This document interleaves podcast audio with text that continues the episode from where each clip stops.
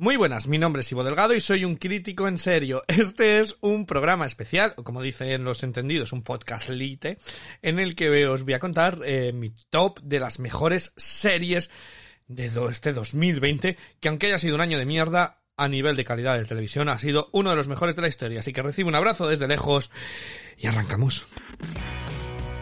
Series en series, con Ivo Delgado y la Mea. ¿Ha catado ya su daba? ¿Tu ciruela, mi señora? eh, bueno, eh, Ivo Delgado y la Mer, pero la Mer no va a estar eh, porque lo que he decidido hacer es dar mi... Aunque Mer y yo nos reuniremos y daremos los premios del podcast, porque el podcast es de los dos, pues he decidido yo hacer mi top 10. Top 10 en drama y top 10 en comedia, porque no sabía cómo juntarlas y bueno, pues así doy más, más valoraciones y, y un ranking mucho más completo, ¿vale? Eh, entonces voy a dar el mío porque luego va a venir Mera a fastidiarme, a poner eh, sus, sus mierdas varias entre medias de mis eh, mejores series. Entonces digo, bueno, pues voy a dar las mías y demás. Un par de notas previas, ¿vale? Sobre este ranking de lo mejor del año que, que he elaborado. Las series dependen del estreno en España, ¿vale? Ya sea en plataformas o televisión tradicional, si es que eso todavía existe. Entonces, por eso, y con todo el dolor de mi corazón, pues eh, series que a mí me han encantado, como eh, Discountry o sobre todo I Hate Susie de Billy Piper, que es un seriazo, pues no está en el ranking. No puedo dejar de recomendarla además porque vaya maravilla. En la medida también de lo posible he tratado de incluir series nuevas. Eh, a menos de que haya habido, bueno, pues temporadas que terminan o temporadas que ha sido una absoluta revelación que dices, bueno, es que tiene que estar en lo mejor del año. Hay unas cuantas de eso, pero también he tratado sobre todo, bueno, pues que no eh, hacer eh, series nuevas para que todo el mundo pues recomendarlas y que se pueda enganchar. Y también decir una cosa, ¿vale? Por limitación de tiempo, pues a veces no me da tiempo a ver todo y no pasa nada. Por eso este ranking no es el justiciero absoluto. Esto no es una verdad absoluta de esto es eh, lo mejor. ¿Hay alguna serie que crees que debería estar en el ranking y no está? Bueno, pues recomiéndamela. Déjamelo en los comentarios. Eh, hablemos de series.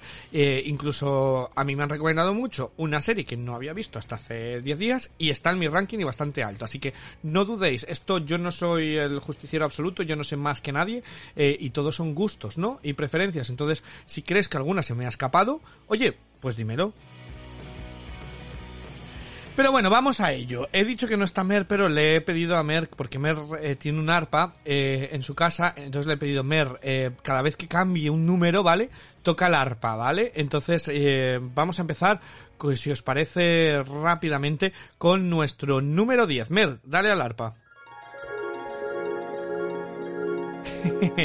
bueno, pues en el número 10 en comedia, ¿vale? Tengo un 10 en comedia y un 10 en drama, así van a ir los números. Pues el número 10 en comedia he puesto Emily en París.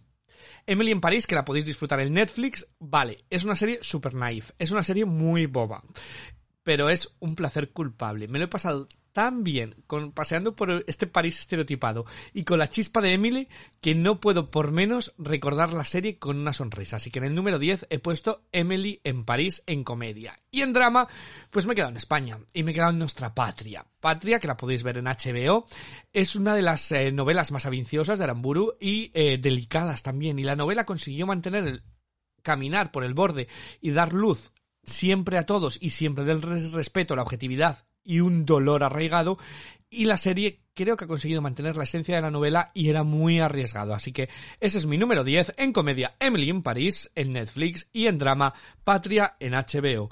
Eh, Mer, dale al arpa. Vale, pues en el número 9, que es al que vamos, en comedia he puesto The Great. The Great la tenéis ahora en Rakuten TV, lo que quiera Dios que sea eso, aunque se estrenó en otras plataformas. Bueno, eh, The Great, eh, pues como digo yo, las cosas de Palacio van despacio. Aunque la serie, esta serie ambientada en Catalina la Grande y demás, eh, no aguanta el, increíble piloto y los primeros tres capítulos, va perdiendo un poquito de, de fuelle y peca un poco de repetitiva al final creo que los primeros capítulos son tan increíblemente divertidos y carismáticos que merece estar en mi ranking de las mejores comedias del año. Entonces, en el número 9 como comedia de Crate. Y como drama, pues un drama muy chiquitito. Des. Des es eh, protagonizada por David Tennant y es la visión de un asesino en serie con, para mí, la mejor interpretación de David Tennant hasta la fecha. Además es que eh, cada plano te congela por completo, por completo la, sangre. Eh, entonces, eh, todo el que quiera también está disponible en Rakuten TV y, bueno, pues es una serie para no parpadear, para no levantar del sofá y tiene un aire como de miedo hacia la raza humana, para mí absolutamente indescriptible. Entonces, en el número 9, The Great, y en el número eh, en comedia y el drama Des, D-E-S. Eh, Mer, dale al arpa, vamos al 8. en el número 8, en comedia he puesto Breathers. Breathers es una serie británica encabezada por un brillante Martin Freeman que le me soltando carcajada en carcajada hasta eh, va girando en una seriedad eh, al principio parecía, no sé, que era una serie de padres diciendo palabrotas a sus hijos, que no tenía nada que objetar porque era súper divertido, pero luego va evolucionando en algo muchísimo más complejo sobre la paternidad y la maternidad y lo que significa, bueno, pues eh, ese rol, ¿no? Cómo tienes que cambiar muchas veces la personalidad por, por todo ello. En español se llama Bendita Paciencia y la tenéis disponible en HBO. Este Breeders, Bendita Paciencia, eh, es mi número 8 en comedia. Y en drama, pues una serie original de Movistar Plus española que se llama Antidisturbios. Eh, para mí Antidisturbios, con toda la polémica que envuelve a esta serie, eh, tiene una de las escenas más importantes del año. El primer capítulo del estadio de fútbol son escenas impresionantes a nivel de acción y sobre todo muy, muy, muy, muy eh, bonitas, bellas y que te tienen constantemente en atención. Eh, también tiene algunas desinterpretaciones más naturalistas y conmovedoras para mí y polémicas aparte, como digo, es uno de los productos del año. Entonces en el número 8, como comedia, Breeders o eh, Bendita Paciencia en HBO y Antidisturbios que la tenéis en Movistar Plus. Dale al arpamer.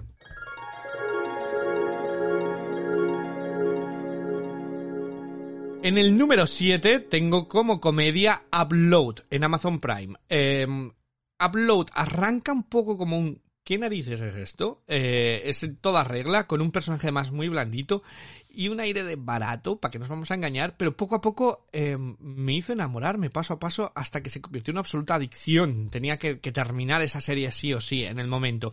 Si le das el beneficio de la duda del primer y un poquito largo. Eh, primer capítulo, la serie consigue encontrar por completo su, su equilibrio. Así que en el número 7 tengo como comedia Upload.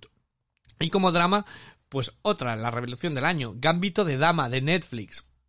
Me parece una serie imaginativa, inteligente, muy bien ambientada y eh, bueno, pues que estábamos todos esperando grandes estrenos, con gente como Nicole Kidman, Hugh Grant, grandes nombres, grandes producciones, y de repente un drama sobre una huérfana adicta a los narcóticos que juega al ajedrez, pues eh, nos robó a todos el corazón y, nos hizo desbancar todos ellos. Entonces, en el número 7 tengo la comedia Blow de Amazon Prime y en de drama tengo Gambito de Dama en Netflix. Dale al, al arpa, Mer. En el número 6 eh, tengo como comedia Trying, ciclos de Apple TV Plus. Eh, esta es una comedia que tiene el corazón puesto en Camden, en Londres, y está tan representado eh, el nivel de vida actual, eh, la normalidad con la que tocan esta historia sobre adopción, sobre la paternidad, y sobre todo es tan divertida que, que para mí es una comedia romántica tan británica y tan bien hecha que en otro año hubiera estado mucho más arriba, ¿vale? Que del número 6 en comedia. Lo único es que este año ha sido eh, impresionante, pero eh, por favor, que no dudéis que porque la tengan el 6, eh, porque a partir de ahora, todo lo que viene de a partir de ahora es absolutamente recomendable al máximo. Bueno, todo el top 10, tanto en drama como en comedia. Y en drama he puesto en este número 6 que estamos la última temporada de The Crown, la temporada 4, la llegada de Lady Di Palacio, el paso de Margaret Thatcher como primer ministro del país, la primera mujer primer ministro de toda Inglaterra y, bueno, bueno, pues ah, creo que ha vuelto en su mejor forma. Está cargada de intrigas palaciales, de enfrentamientos colosales, de interpretaciones brillantes, es eh, increíblemente adictiva y por eso le he puesto en mi número 6. Así que número 6 de comedia, Tryon, ciclos de Apple TV Plus y en drama The Crown, la última temporada eh, en Netflix. Decir que si solamente no habéis visto The Crown y queréis saltar a la última temporada, lo podéis hacer sin ningún problema y ver si es vuestro tipo de serie y luego podéis volver hacia atrás, ¿vale? Entonces, eh, muy, muy, muy recomendadas, tanto Trying como The Crown. Dale al arpa, Mer. Mira, cada vez lo va haciendo mejor, va mejorando. En el número 5, como comedia, he puesto Zoe's Extraordinary Playlist, la playlist extraordinaria de Zoe. Em, este musical cómico em, me pareció genial, tanto en la forma como en el fondo. Tiene un San Francisco absolutamente precioso, absolutamente relevante, unas coreografías chispeantes, personajes tridimensionales, eh, lo tenía todo para caer del lado de la hortera y se mantiene siempre en equilibrio. Además te va contando cosas muy muy serias por el camino y, muy bien contadas. Así que para mí en el número 5 este Zoe's Extraordinary Playlist en comedia. Y en drama pues Gangs of London, que la tenéis en Start Play. So Extraordinary Playlist en HBO, que no lo he comentado. Eh, este Gangs of London está tan sumamente bien dirigida. Cada escena de acción es tan maravillosa, está tan perfectamente interpretada, es una especie como de juego de tronos, de gángsters, eh, y tiene para mí el que es sin lugar a dudas el mejor capítulo del año. Eh, que aunque la segunda mitad, después de ese grandioso capítulo, eh, pues no está en ese 10 absoluto de los primeros cinco capítulos, sí que eh, sigue siendo una de las ficciones que para mí personalmente tengo más ganas de que vuelva con una segunda temporada, porque a nivel de producción es absolutamente impresionante y si te va la acción y estas historias de gangsters y demás, si te gusta Peaky Blinders, creo que este es el sucesor natural, aunque Peaky Blinders no haya acabado, pero todo el que guste Peaky Blinders te va a encantar Gangs of London. Entonces, en comedia, en el número 5, Is Extraordinary Playlist, en HBO y en drama Guns of London en Stars Play. Dale al Arpamer.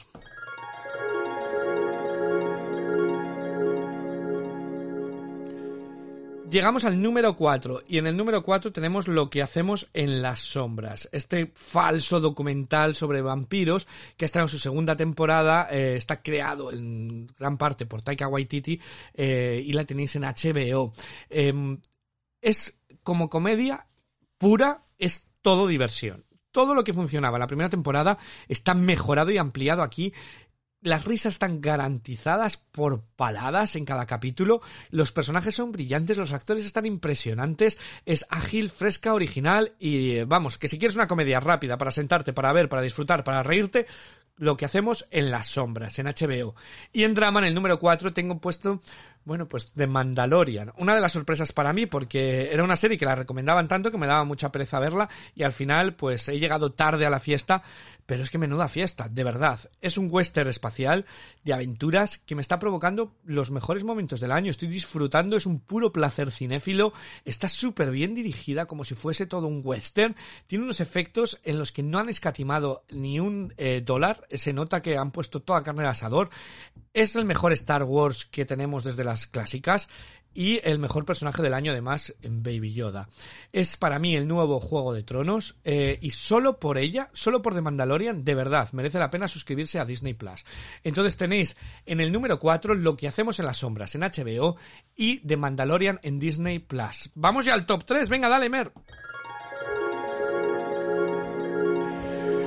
Bueno, pues el número 3 en comedia, la que ha sido la comedia del año en los Emmy, que es Schitt's Creek, que la tenéis en Netflix. Schitt's Creek era una muy buena serie, pero en la tercera temporada encontró el corazón y su centro para seguir creciendo hasta esta última temporada, que va a dejar un agujero en mi corazón, no lo voy a engañar. Es uno de los mayores y mejores fenómenos de los últimos años, mm, porque ha ido poco a poco enganchándose y por el grandísimo cuidado puesto en una historia que no cae en el cliché.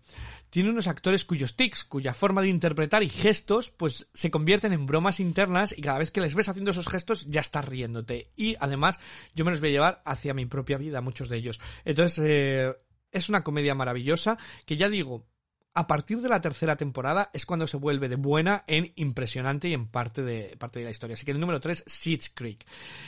Y en drama, pues otra de mis series favoritas del año. Es que ya estamos hablando, es que estamos hablando todo de palabras mayores. Tengo puesta Normal People. Madre mía, es una de las mejores y más bellas historias de amor jamás contada. Esta pequeña británica ambientada en Irlanda y demás no tiene ninguna trampa, no tiene ninguna concesión. Es una reflexión sobre la incomunicación, sobre el poder de la sociedad en la generación de las redes sociales. Eh, es bonita cuando tiene que serlo, es dramática cuando debe, es cruda y descarnada, sobre todo en la cama, como cualquier pareja, y nunca, de verdad, nunca, y esto lo digo, nunca he estado tan involucrado en una relación amorosa en muchísimos años, eh, y ni siquiera en las mías propias, ¿eh? O sea, estaba tan involucrado y tan metido en esta historia que es absolutamente impresionante. Entonces, Normal Play People la podéis encontrar, además la banda sonora, la fotografía, todo. Bueno, el caso Normal People la podéis encontrar en Start Play, así que tenéis en el número 3 como comedia Sitch Creek y como drama eh, Normal People. Dale, Mer, que ya vamos al 2.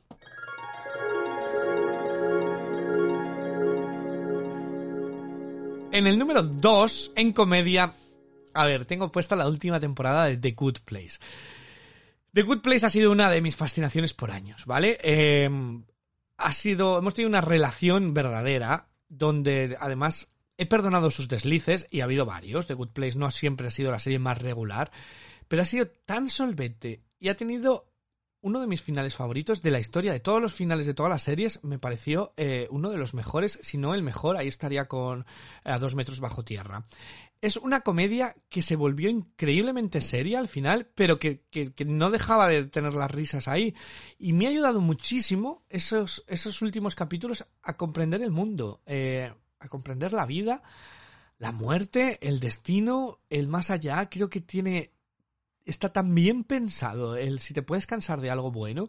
Eh, está todo y el último capítulo es, para mí, ya os digo, que, de lo mejor que, ha habido en la historia de los finales. Entonces, todo ello sin dejarme de hacer reír y sin dejarme de hacer llorar en una comedia. Entonces, para mí, em, número dos, en comedia The Good Place, que la podéis encontrar en Netflix. Pero eh, en drama, pues para mí una, una serie necesaria. Eh, Veneno es mi número dos en, en las series. Es una serie creativa, tolerante, ilustrativa, majestuosa, divertida, fascinante, triste también. Eh, esta serie para mí debería ser obligada que todo el mundo la viese para comprender, pero por desgracia la sociedad que vivimos pues mucha gente la sigue viendo como la serie de los travestis. ¿Qué le vamos a hacer? Si por lo menos para mí logra que alguien, una persona o dos, abra sus ojos, su mente y sobre todo el corazón a la tolerancia, a la libertad, al respeto y abrazar y sobre todo a dejar abrazar a cada uno lo que es y lo que quiere ser en su esencia más pura, eh, que es de lo que va veneno, pues ya está, ya ha hecho suficiente. Entonces encima es emocionante, es tierra y es muy divertida. Es un auténtico gustazo de serie y eh, para mí no puedo por menos decir que la veáis con eso, con la mente abierta, con el corazón abierta y seguramente que os cambie, que os cambie la vida y como veis a la persona de al lado. Así que en el número 2, en comedia The Good Place, que la tenéis en Netflix, y eh, Veneno, que la tenéis disponible en A3 Player. Dale, dale, que vamos al número 1, Mer.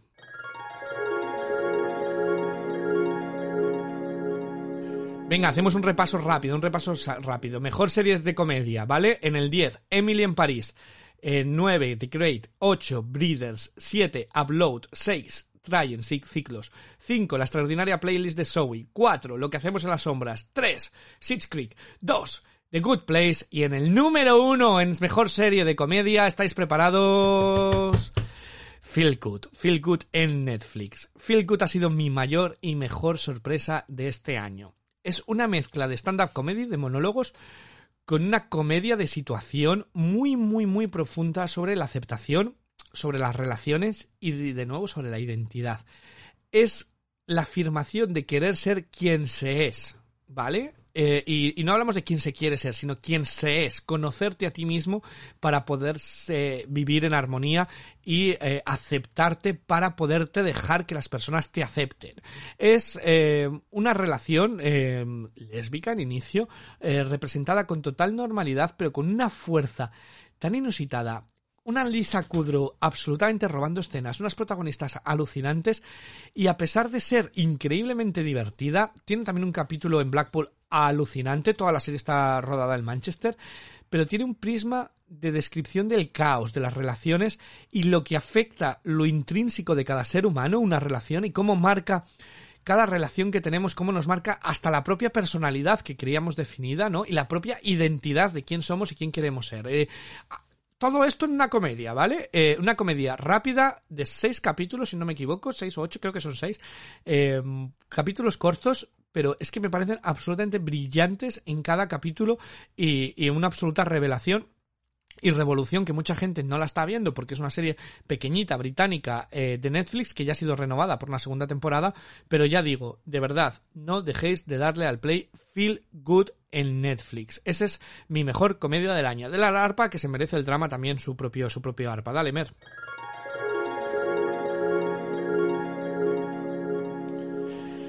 Bueno, y en drama, voy a hacer un recap rápido. Número 10, Patria. Número 9, Des. Número 8, Antidisturbios. Número 7, Cámbito de Dama. Número 6, The Crown. Número 5, Cans of London. Número 4, The Mandalorian. Número 3, Normal People. Número 2, Veneno. Y la mejor serie del año eh, en drama, yo diría que en todo, eh, es Podría Destruirte. Para mí, eh, y me pongo muy serio porque muy pocos shows cruzan la línea para convertirse en eh, piezas vitales, necesarias, descriptivas y transgresoras de lo que es la historia del mundo y de la vida en un momento en este 2020. Y creo que toca más de cerca a lo mejor porque es eh, toca una historia muy, muy, muy británica en muchos aspectos, un cambio social. Eh, esta serie que está centrada en el abuso y en las consecuencias de ello.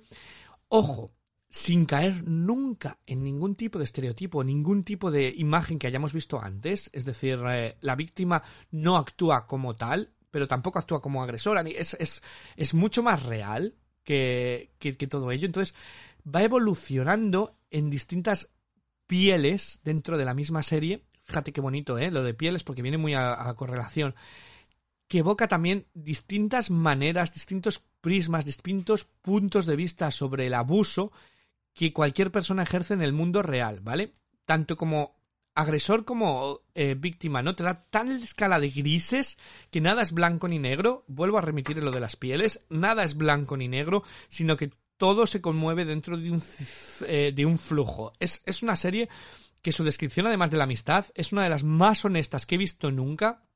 Y creo que toda la serie podría haber sido un drama que cayese en la densidad del tema que trata y sin embargo eh, Michaela Coel y ese guion tan atado nunca lo permite. Eh, se va hilando en ternura, en humor también, y es una red tan compleja de reflexiones sutiles que nunca es obvia eh, y nunca te dice lo que tienes que pensar, sino que te deja el suficiente aire para que tú saques tus propias conclusiones sobre todos los cambios sociales que estamos viviendo y que son de, inminente actualidad. y creo que a lo mejor en España no se ve tanto porque no ha sido tan llamativo el cambio social de Black Lives Matter, por ejemplo, eh, o el cambio feminista tampoco es tan evidente en España como se puede vivir en países más iba a decir más desarrollados culturalmente puede ser y socialmente sobre todo eh, creo que en España está en su propia lucha todavía de izquierda contra derecha y no se ha mirado más allá y en el resto del mundo sí, en Estados Unidos y en Inglaterra sobre todo se está mirando más allá. Entonces, para mí esta es la pieza cultural y voy a incluir todas las artes, incluido el cine, incluido eh, las artes plásticas. Creo que podría destruirte es la pieza cultural más relevante, más fresca, más rompedora, más transgresora y más ilustrativa de los cambios sociales y las dinámicas que se están dando eh, a día de hoy, tanto filosófica como realmente, que es para mí una de las piezas eh, más importantes de la historia de la televisión. Entonces, no puedo por menos darle un número uno a este Podría Destruirte, eh, porque creo que tiene tanto dentro de ello, creo que tiene el guion mejor entramado y, tejido eh, que, que, para mí ya digo es absolutamente impresionante y puede ser una de las mejores series que he visto en mi vida así que en el número uno como comedia Feel Good en Netflix y como drama podría destruirte